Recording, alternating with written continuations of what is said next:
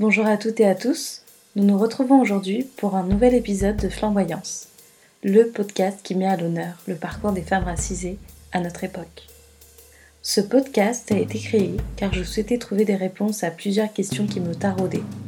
Comment devons-nous éduquer les petites filles d'aujourd'hui, qu'elles soient noires, asiatiques, arabes, métisses, latinas, dans une société qui nie leur existence, où elles ne sont pas représentées dans des albums pour enfants Comment devons-nous les éduquer, les protéger?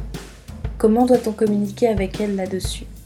C'est la question que pose Flamboyance en interrogeant des femmes qui ont su se faire une place ou qui tentent de se la faire, la tête relevée et sans peur. Dans cet épisode, j'accueille au micro de Flamboyance Nassifatou Ndiaye, créatrice de la marque Majaji marque dans laquelle elle a voulu transmettre sa vision flamboyante de l'Afrique. Nafissatou n'a jamais pu obtenir de poste à la hauteur de ses compétences. Elle a été sous-employée plusieurs années avant de décider de créer sa marque. Elle partage avec nous son expérience entrepreneuriale et ses conseils. Je vous laisse avec elle et je vous souhaite une bonne écoute. Bonjour à toutes et à tous. Bonjour Nafissatou. Merci d'avoir accepté euh, l'invitation. Heureuse de t'accueillir euh, au micro de Flamboyance. Et avant de commencer, généralement, j'aime bien euh, demander à l'invité de se présenter euh, auprès de nos auditorices. Et donc, je te laisse te présenter à la façon vraiment dont tu le souhaites. D'accord. Je m'appelle Nafisa Toundiaï, j'ai 33 ans. Je suis maman de deux, deux, petits garçons, un de 2 ans et un autre de 4 ans. j'ai lancé mon entreprise Majaji en avril 2020 et euh, je souhaitais euh, offrir euh, aux gens une vision de l'Afrique que je partage avec mes parents depuis mon enfance, que mes parents m'ont transmis. Et je voulais faire rayonner l'Afrique de la manière dont moi je, la vois par rapport à mon entreprise. D'accord. Tu voulais la faire flamboyer en fait, comme dans Tout à fait. Exactement. Et comment ça va en ce moment? Comment tu vis le confinement? Alors, euh, ce second confinement, je le vis mieux que le premier parce qu'on a quand même euh, plus de liberté euh, de circuler. Mm. Le premier confinement, pour moi, il a été un peu anxiogène parce que hum, je me disais, en fait, j'avais, j'ai lancé mon entreprise. J'avais prévu de lancer mon entreprise en avril 2020, c'est-à-dire lancer le site internet. Et ça a chamboulé tous mes plans. Et du coup, j'avais la peur, en fait, de l'après-confinement, la vie d'après. Et euh, au final, en fait, c'était pas si euh, stressant que ça. C'était juste l'appréhension euh, qui m'a fait peur. D'accord. Et là, cette fois-ci, vu que de toute façon, là, les commerces, même si c'est un peu compliqué, on peut quand même aller à la poste, on peut quand même faire des com. Enfin, ouais, c'est un peu plus simple. Un... Moi, je dis, c'est un confinement assez léger. Voilà, c'est un confinement léger par rapport à l'autre où j'avais lancé des productions qui devaient arriver avant euh, avril, avant le lancement du site. Ça a été euh, interrompu. J'ai pas pu recevoir les, productions, donc euh, j'ai dû ouvrir mon site internet fin juin. j'avais aussi mes enfants 100% du temps. Donc c'était assez difficile. Je travaillais la nuit en fait. Des fois, je me couchais à 4h, 5h du matin. Et euh, ça a été euh, très intéressant, très formateur, mais euh, ah oui. et je pense que quand, on apprend à la dure comme ça, après, voilà, on a nous est arrivé plein de choses. Mm. On a été formé à la dure, donc quoi qu'il arrive, on arrive à surmonter tout ça. Ouais. Alors, dans, les... enfin, dans Flamboyance, on a l'habitude de poser des questions sur l'enfance de, des invités. Surtout pour savoir comment, comment elle est devenue cette personne qu'elle est aujourd'hui. Et donc, je vais te poser plusieurs questions à, ce sujet. Euh, déjà, quel genre d'enfant étais-tu? Alors, moi, je suis une personne introvertie, j'ai toujours été. Mmh après, j'ai grandi dans une famille africaine avec les valeurs africaines, même si on est en Occident, c'est un mélange d'Occident et d'Afrique. Et euh, mes parents, ils m'ont transmis euh, de grandes valeurs familiales, euh, que ce soit la famille au sens large que la famille au sens restreint, c'est-à-dire mon frère et moi. J'ai un, un, grand frère. J'ai baigné dans une enfance en fait très familiale avec mes cousins, mes cousines que je considère comme mes frères et sœurs. J'en ai plein d'ailleurs. C'est surtout euh, ma famille du côté euh, maternel parce que la famille du côté de mon père se trouve essentiellement au Sénégal, même s'il y a une partie de ma famille paternelle qui est en France, mais la majorité au Sénégal ou en Guinée. Et du coup, ce qui s'est passé, c'est que j'ai grandi avec mes, mes cousins, on était tout le temps ensemble tous les dimanches, euh, tous les, toutes les vacances. Ma grand-mère aussi, ma grand-mère que j'appelle mon troisième parent parce qu'elle a eu une place très importante euh, dans ma vie. Euh, et du coup, elle a, j'ai pas eu la chance de bien connaître mes autres grands-parents, mais ma grand-mère, elle a joué le rôle de quatre grands-parents en une. Donc, elle était, elle est très inspirante, ma grand-mère. D'ailleurs je la considère comme une personne inspirante et euh, qui m'a poussée à créer mon entreprise. D'accord. Mm. Et euh, elle, elle, elle avait aussi une entreprise, elle faisait... Euh, non. Elle n'avait pas une entreprise, mais c'est une, une, mère d'une famille nombreuse qui a vécu des événements très, très difficiles comme la perte de sa mère très tôt ou elle est venue en France euh, dans un contexte assez difficile, c'est-à-dire qu'elle vivait sous le régime euh, de Sékou Touré, c'est une dictature. Mes grands-parents vivaient, ils ont dû fuir la Guinée. Donc en fait, euh, ma grand-mère a vécu des épopées, ce qui fait que pour moi, c'est une personne très forte. Et souvent, quand, quand ça va pas, quand j'arrive pas à faire quelque chose, je me dis, bah, ma grand-mère, elle a vécu plus dur que moi, elle a quand même réussi à s'en sortir, donc ça me, ça me motive beaucoup comme mes parents. Hein. mes parents aussi ont vécu euh, sous ce régime à l'adolescence et aussi je me dis voilà j'aime bien m'inspirer de ma famille pour me dire comme eux ils ont réussi à faire des choses plus difficiles que la situation dans laquelle je suis forcément moi j'y arriverai et c'est ce qui me pousse à aller plus loin en fait. D'accord. Et du coup eux, comment ils t'ont élevé tes parents? Enfin même ta grand-mère est-ce qu'ils te parlaient euh, enfin, vraiment euh, comme une petite adulte? Euh, j'aime bien euh, cette notion parce qu'en fait, euh, ça infantilise pas les enfants ou ça les. Enfin, j'aime pas trop justement qu'on quand on aborde les enfants d'une façon très naïve, très. Qu'on les bébétise en fait. Ouais, voilà. Moi, mes parents, en fait, ils m'ont responsabilisé assez tôt. Ils me parlaient beaucoup. Déjà, dès petite, en fait, ils me parlaient de, de, leur enfance. Ils ont grandi en Afrique ils m'ont mis euh, face à, ces choses et du coup j'étais assez responsable très tôt.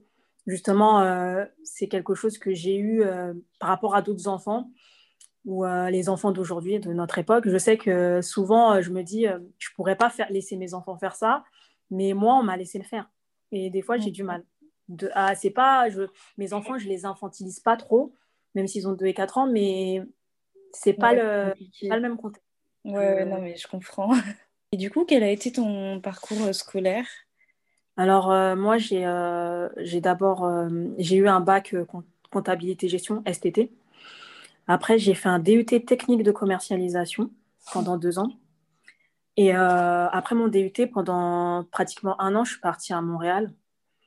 J'ai fait le PVT, permis vacances-travail. Ah, et du coup, j'ai travaillé là-bas, j'ai un peu travaillé, mais j'ai fait aussi un peu de cours du soir à l'Université de Montréal.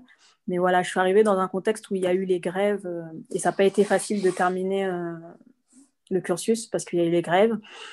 Et du coup, en fait, ça a été très formateur pour moi et je me suis rendu compte que voilà, je voulais euh, rentrer en France. Et en France, j'ai fait une licence en administration publique. Et finalement, j'ai fait deux ans en école de commerce. Donc, j'ai plusieurs, plusieurs diplômes et j'ai un parcours pluridisciplinaire. Et voilà, c'est, euh, ça a été très intéressant en fait, euh, tout, tout, tout, mon cursus, notamment mon voyage à Montréal où j'ai été un, plus loin de ce cocon familial dont, je t'ai parlé euh, précédemment. Ah, c'était la première fois en fait, c'était comme une aventure pour moi parce que je partais loin et j'ai été confrontée aux réalités de la vie. parce que j'ai pas vraiment les, les vraies réalités dans ce cocon familial. Même si mes parents me responsabilisaient beaucoup sur certaines choses, ils étaient quand même euh, assez euh, protecteurs envers moi. Mm, mm. Ça va, c'était pas trop dur le froid. Non, franchement, c'est pas le. Souvent, on parle du froid, mais euh, non, ça m'a pas traumatisé. Je trouve que le froid en France me traumatise plus que celui de Montréal. C'est bizarre. Hein, ouais, c'est pas la même chose peut-être. c'est extrême au, Canada. Et moi, j'ai connu l'été. Par contre, j'étais super choquée parce ah, qu'il était très, très, très chaud. Ouais. Surtout sur la côte est. Mm. C'était vraiment hyper chaud. En fait, les canicules qu'on a en France chaque année, bah, l'été, c'est comme ça à Montréal, en fait. Ouais, ouais. Ah non, mais c'est vrai. Mm. Mais par contre, les festivals, c'est vachement cool là-bas. Ah ouais, le festival d'été, ouais. Festival de jazz. Ouais. c'est super. Franchement, euh, c'est une, un, une, période où il faut aller. Mm, parce que mm. c'est tout le temps. En plus, il y a les feux d'artifice euh, tout le temps. Ouais, moi aussi, j'ai bien, bien apprécié. Et tu te verrais retourner là-bas? Enfin, Oui. Ouais. Pour vivre ouais. Ah, super. Pour, pour vivre, oui. Et oui, oui, pour même en, même en vacances, parce qu'en fait, le, le, ce que je regrette, c'est que moi, je suis restée sur Montréal et j'ai pas vraiment visité le Canada. Et le Canada, il y a plein de choses à découvrir, notamment Toronto. J'aimerais trop aller à Toronto ou aller voir les chutes du Niagara, les chutes, quoi. Mais j'ai pas été. Mais même euh, la côte est, c'est vachement beau aussi. Hein. Ça ressemble un petit peu à la Bretagne. C'est ah ouais. sympa. Ouais, j'aimerais bien découvrir. Alors, du coup, on va parler de Majadi. Comment ça t'est venu euh, d'entreprendre? Est-ce que c'est quelque chose de... qui était très naturel pour toi C'était vraiment ce que tu voulais Tout à fait. En fait, euh, moi, j'ai été confrontée à la fin de mon, de mon master. J'ai eu du mal à, trouver du travail. Mais je savais que, en fait, euh, au début de, de ma formation après le bac, j'ai toujours eu des difficultés à trouver des stages. Et là, euh, je comprenais pas parce qu'en fait, moi, je suis quand même euh, une bonne élève. Enfin, les, les, professeurs regardaient mon CV, mes lettres de motivation, ils voyaient. Moi, j'envoyais des centaines de lettres de motivation, de CV. J'avais euh, très peu de réponses et quand j'avais des réponses, c'était des réponses négatives. Donc, j'avais déjà un a priori assez négatif sur le monde du travail. J'avais euh, aussi, voilà, moi, je m'appelle Nafisa Toundia et donc directement, quand on comprend tout de suite que je suis euh, afrodescendante. Et j'ai euh, j'ai complexé, j'ai longtemps, longtemps complexé sur mon prénom et mon nom de famille. Et plus sur mon prénom que sur mon nom de famille. Mm, mm. Et du coup, pendant un moment, j'ai même changé, parce que j'ai un deuxième prénom. Mon prénom, c'est un prénom français, mon deuxième prénom. Donc, je mettais mon deuxième prénom, Angélique, sur les CV. Je me disais peut-être que ça va aider. Mais bon, mon, nom de famille India, il restait toujours. Donc finalement, on savait que, que j'étais afrodescendante. Mm, mm. Mais j'étais plus à l'aise à utiliser ce nom, ce prénom. Et du coup, euh, le monde du travail, j'avais un a priori négatif avec ça et avec ce qu'on me racontait dans le monde du travail. Donc, euh, je savais que tôt ou tard, j'allais créer mon entreprise. Mais j'ai pas voulu le faire tout de suite parce que je voulais avoir euh, de l'expérience. J'avais eu de l'expérience avant, j'avais eu des difficultés, mais j'avais trouvé des stages. J'avais quand même côtoyé euh, des gens en entreprise et je me suis vite fait à l'idée que je lancerais mon entreprise. Dès mes, la, début de vingtaine, hein, je voulais lancer une, mm-hmm. une, entreprise, mais je voulais me faire de l'expérience. Donc, après mon master, j'ai eu des difficultés encore à trouver un travail. J'ai pas pu trouver dans mon domaine qui est le marketing et le commerce. J'ai trouvé dans l'administration, euh, pas l'administration publique, mais l'administration en entreprise. Et du coup, j'ai travaillé quatre ans en back-office en administration dans, chez Nespresso. Et voilà, après, euh, souvent, enfin, moi, ce que j'ai rencontré, c'est que, comme euh, souvent on entend, c'est que les, les, personnes qui ont des diplômes, on les sous-emploie et mm. beaucoup dans notre communauté, c'est le cas. Hein. Euh, il y a des gens qui ont des, des bacs plus 6 et euh, on, les emploie euh, en tant que. Les gens laissent la sécurité, par exemple, ou caissière, ou des, où ça ne demande pas d'avoir autant de diplômes. Et voilà, moi, j'ai été sous-employée et ça a été reconnu. En... Ce qui m'a fait le plus mal, hein, c'est que la personne des ressources humaines m'a pris en entretien parce que moi, je lui ai demandé hein, de changer de poste. Je voulais un poste euh, à la hauteur de mes diplômes. Et il m'a bien dit, oui, je reconnais, tu es sous-employé, mais euh, on n'a rien à te proposer. Donc là, moi, ça, c'est quelque chose que j'ai très mal pris. Et euh, du coup, moi, ça m'a donné envie de partir de l'entreprise. J'ai pas tout de suite eu l'envie de, de, de, me lancer dans mon entreprise, mais je savais que d'autres entreprises voudraient euh, me prendre. Donc euh, voilà, j'ai obtenu d'autres postes. Et euh, après, six mois, j'ai obtenu deux postes, deux CDI que j'ai quittés. Et finalement, j'ai décidé en fait, de lancer mon entreprise. Mmh, mmh. Voilà, j'étais encore en dessous de, de, ce que je pouvais apporter en fait à une entreprise. ouais. Mais en plus, ce qui est compliqué dans ton histoire, c'est que, comme tu le dis, en fait, on peut jamais savoir si c'est ton nom en fait qui allait pas, s'ils avaient, enfin, si les entreprises vraiment ils n'avaient pas de place. Du coup, enfin, je trouve que le racisme est un peu plus compliqué à notre époque parce que c'est un racisme qu'on ne montre pas. Et, euh, et, du coup, bah, en fait, on ne sait jamais si c'est pour le racisme ou si c'est pour autre chose ou si c'est pour la classe sociale. Enfin, on ne sait jamais, en fait. C'est... Bah, moi, euh, moi, de ce que je comprends, je pense que c'est beaucoup le racisme parce que euh, j'ai déjà eu des recruteurs qui m'ont appelé et qui ne comprenaient pas parce que même ils me disent, mais comment ça se fait que vous ne trouvez pas de travail? Mais Eux-mêmes, ils disent, ah enfin, vous avez un parcours, vous avez un CV, il est... vous avez un très bon CV, comment ça se fait? Mais pourtant, c'est pas pour autant qu'ils me recrutaient. Hein. Ils me disaient, bah, ils comprennent pas. Que je finirais par trouver, allez, bon courage. En fait, on me disait des choses comme ça, donc je euh, je comprenais pas. Wow. Euh, bon, je pense que c'est plus, euh, voilà, quand ils reconnaissent que j'ai un bon parcours, que je vois pas ce qui cloche, à part finalement en arriver. Moi, après, j'aime pas. c'est très rare que je, je, dise, voilà, on a, on a fait preuve de racisme envers moi. Mm, mm. Je n'utilise pas, comme on dit, cette carte sans arrêt. Mais euh, après, avec du recul, oui, je me dis que oui, j'ai été victime, mm, mm. euh, de, racisme, notamment dans le travail où euh, enfin, je me suis retrouvée avec des, des, supérieurs qui étaient moins diplômés que moi, qui comprenaient même pas le travail. Ah oui. Fallait que je leur explique. Donc euh, voilà, moi, après, au bout d'un moment, je ne pouvais plus, euh, j'avais envie de sortir de ce système. C'est possible que je retourne dans le système parce que voilà, je suis encore en lancement dans l'entreprise, que je peux euh, faire mon entreprise en même temps, être dans une entreprise. Je ne je sais pas ce qui peut arriver dans la vie, mais j'essaye au maximum d'être dans un système qui est plus, qui est plus juste, plus mmh. équitable. Mmh. D'accord. Et euh, donc, tu as créé Majaji euh, donc cette année, en début d'année, c'est ça? Oui, en début d'année, tout à fait. Et du coup, pourquoi avoir choisi euh, le nom Majaji? Alors, Majaji, c'est le nom d'une reine éthiopienne, une Candace, comme, comme, on les appelle. Et moi, je voulais un nom fort et un nom qui, qui mette en avant le côté fort de la femme, en fait. C'est pour ça que d'une femme qui avait fait des choses fortes parce que euh, on est dans on vit dans un monde dans un système où la femme est souvent représentée comme une personne fragile une personne qu'il faut protéger. Alors que finalement au quotidien beaucoup de femmes beaucoup de femmes sont fortes. Beaucoup de femmes euh, vivent avec des charges mentales euh, très très poussées.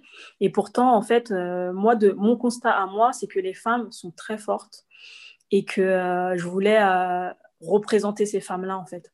Mm. c'est un nom que j'ai choisi, pas que pour moi, je, l'ai choisi pour toutes les femmes. Je les appelle les femmes majagiques, d'ailleurs. Toutes les femmes au quotidien qui se battent pour leur famille, pour leur travail, pour, euh, pour la vie. Et Majaji, en fait, en tant que reine guerrière, elle a montré que elle était prête à se sacrifier même pour, pour son armée, elle était prête à se sacrifier pour euh, protéger, euh, protéger sa maison, en quelque sorte, son empire. Et du coup, voilà, moi, je trouvais que c'était, euh, ça se rapportait bien à mon entreprise. La protection, la femme forte qui protège son foyer. Mmh. Alors moi, je suis complètement d'accord. Enfin, je trouve que c'est magnifique en fait d'avoir choisi ce nom.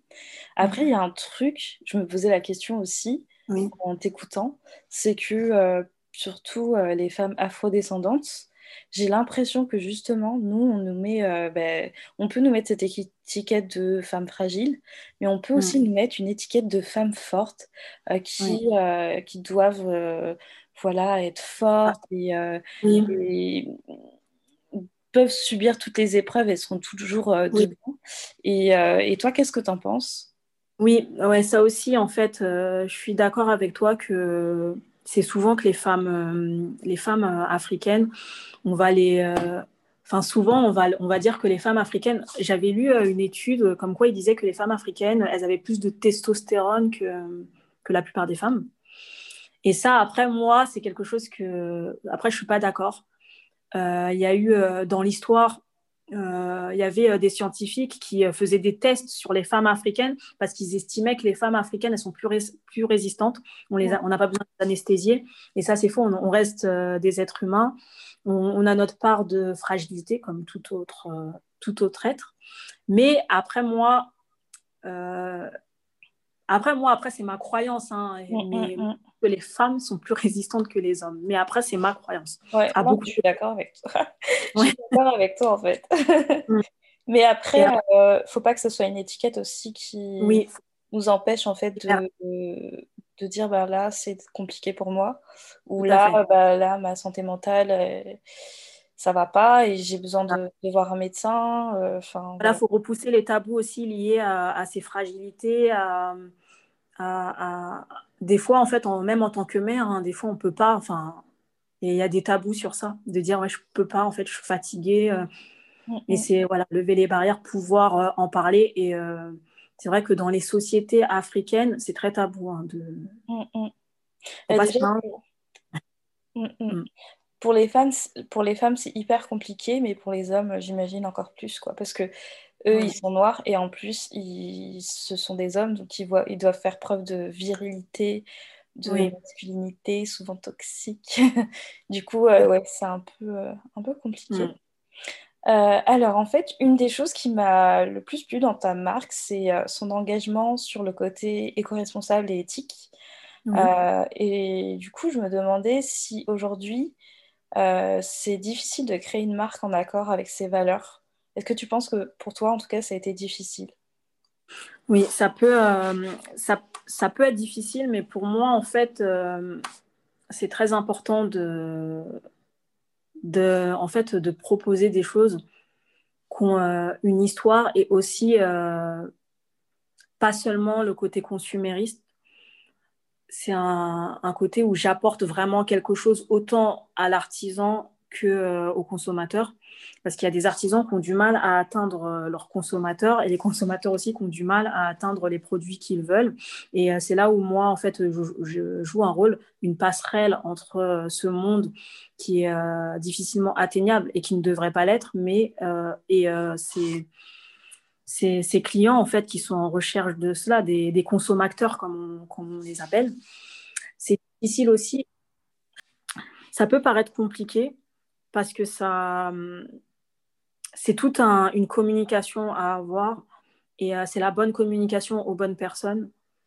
Mais pour moi, en fait, euh, non, ça me paraît naturel. En fait, ça, ça me paraît pas compliqué. En fait. Mm, mm. naturel. Mm. D'accord. Bah, en tout cas, je trouve que c'est intéressant de, bah, tu vois, que tu mets tes valeurs dans, ton, dans ta marque, dans tes produits. Oui. Euh, les personnes blanches, on va dire, de, de, du monde entrepreneurial. Mais euh, tu sais, c'est devenu un petit peu la mode d'être euh, écolo, etc. Même si mm. c'est un sujet très important. Moi, pour moi, je trouve que c'est c'est quelque chose de, de, très important. On devrait tous et toutes être écolo et même éthique, c'est-à-dire ne pas faire travailler des employés à 2 euros de l'heure, quoi. Mais, euh, ouais, ou des enfants aussi. Mm. Euh, et, du coup, je trouve que c'est, ça a l'air assez compliqué parce que quand tu es une personne euh, afrodescendante, bah déjà, tu dois faire en sorte de toucher ton public. Et si ton public, il est afrodescendant, ou en plus, enfin, en plus d'une classe plutôt moyenne, ou voilà, il faut trouver un juste milieu pour les prix. Mm.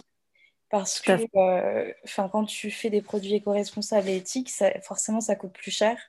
Et souvent, euh, ben, les consommateurs, ils ne comprennent pas. Euh, en fait, il y a une compréhension. C'est pour ça que c'est important de beaucoup communiquer et d'expliquer pourquoi le prix est.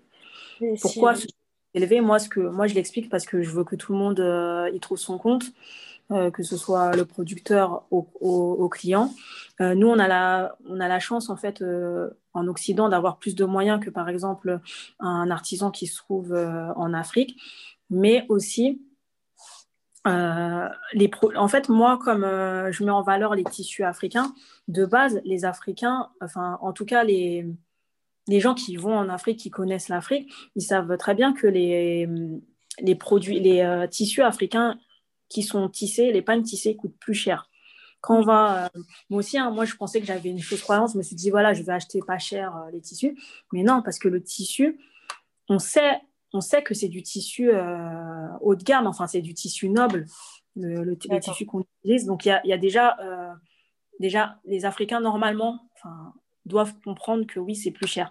Après, voilà, peut-être qu'il y a une fausse croyance des gens en France, les, les Africains, de, les Afro-descendants de France, qui pensent que voilà, ça vient d'Afrique, c'est bon, euh, enfin, c'est de l'arnaque, la personne est en train de m'arnaquer. Mais non, pas du tout. Parce que, enfin, eux-mêmes, ils, peuvent s'en rendre compte hein, quand, on veut envoyer un produit en Afrique ou recevoir un produit d'Afrique, qu'on fait venir, ça coûte très cher, ou même des entiers. Hein. parce que moi, je suis intéressée aussi par les produits euh, entiers. Et c'est euh, là, j'essaye de trouver une façon de faire venir les produits entiers et envoyer mes produits aux Antillais, euh, optimiser le coût pour les envoyer. Mais c'est pas, ils le savent, hein, même les Antillais le savent que ça coûte cher. c'est pas, c'est sur le transport aussi qu'on qu'on va essayer de faire baisser le coût. C'est un, un grand chantier, ça. Ah Et du coup, est-ce que tu es seule euh, dans ton, enfin, dans ton entreprise ou euh, il y a d'autres personnes? Oui, pour le, moment, euh, pour le moment, je suis seule. Je suis en partenariat avec des artisans qui veulent vendre leurs produits, qui, plus de, qui peuvent avoir des difficultés. Mais non, moi là, je suis seule dans mon entreprise. J'aimerais bien me développer, avoir plus de personnes parce que je, mais bien que j'ai un parcours pluridisciplinaire, il y a quand même euh, des choses que, que je ne maîtrise pas. Et euh, je sais que moi, je préfère, je suis dans la dans l'optique de faire travailler une personne qui est experte dans son domaine plutôt que euh, moi le faire, mais le faire moins bien en fait.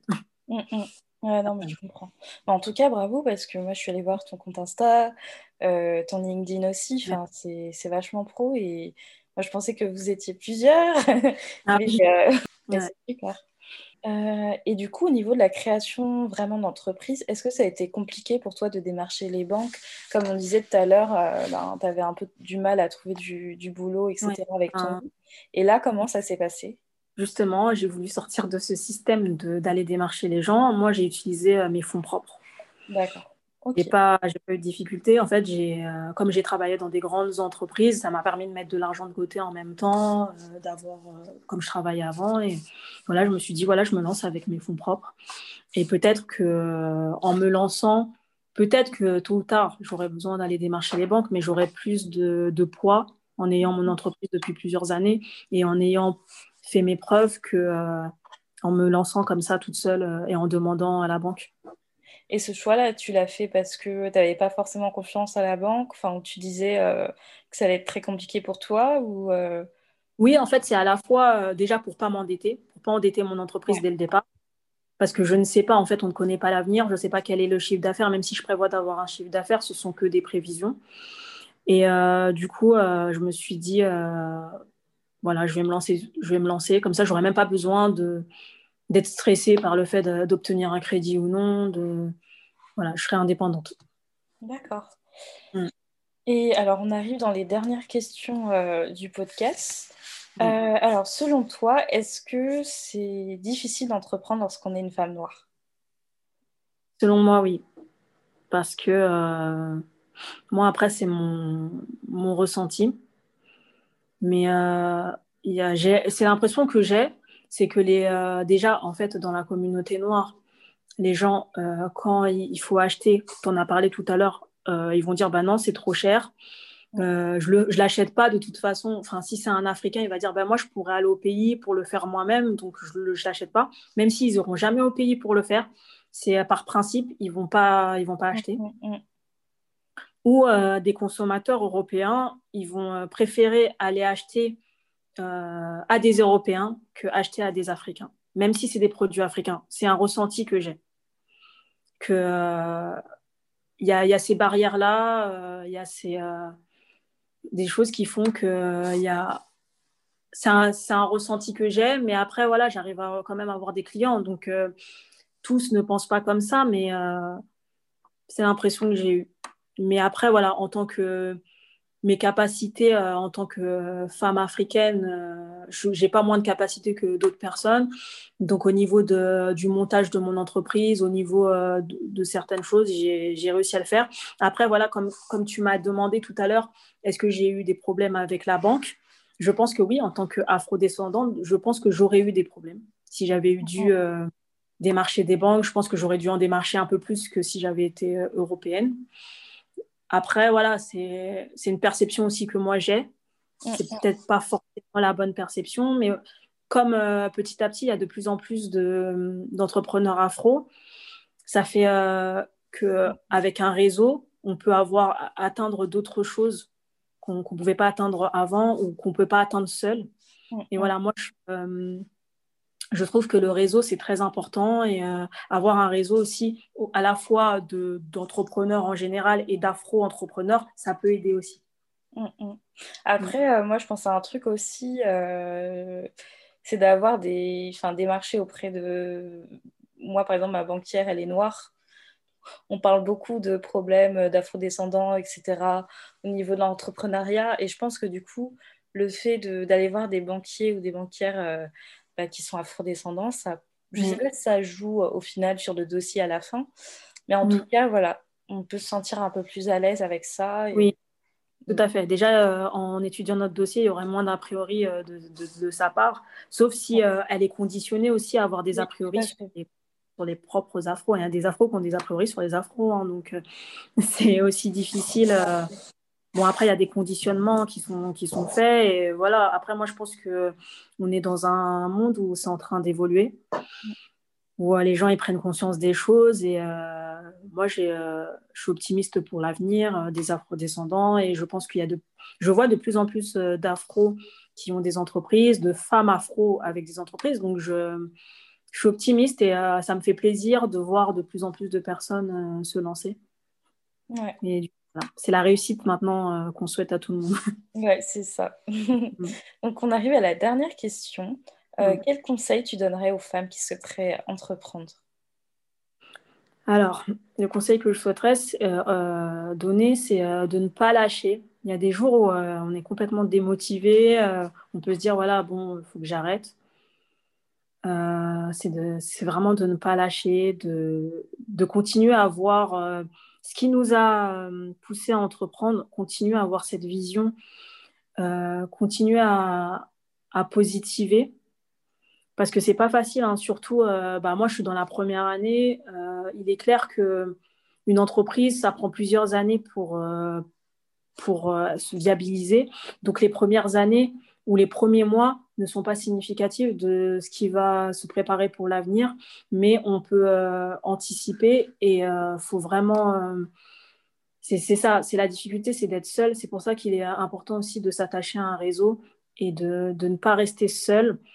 Et il y a des aides, hein, il y, y, a des organismes qui aident et pouvoir en fait sortir la tête du guidon et pas rester en fait replié sur soi-même. Sinon, c'est comme ça qu'on peut ne pas réussir. Mm, mm. Bah, écoute, merci beaucoup Nafissatou d'être, de t'être jointe à moi pour euh, partager ton expérience entrepreneuriale. C'était vraiment euh, très très riche et euh, je suis sûre que ça va aider beaucoup beaucoup de femmes qui nous écoutent. Merci d'avoir écouté cet épisode jusqu'au bout. Si vous souhaitez soutenir le podcast, n'hésitez pas à laisser un commentaire, à partager l'épisode, à vous abonner au podcast ou à nous rejoindre sur le compte Instagram flamboyance.podcast. Ce sont des petites actions, mais elles aident grandement le podcast à se faire connaître. On se retrouve vendredi prochain pour un nouvel épisode et n'oubliez pas, n'ayez pas peur de faire entendre vos voix.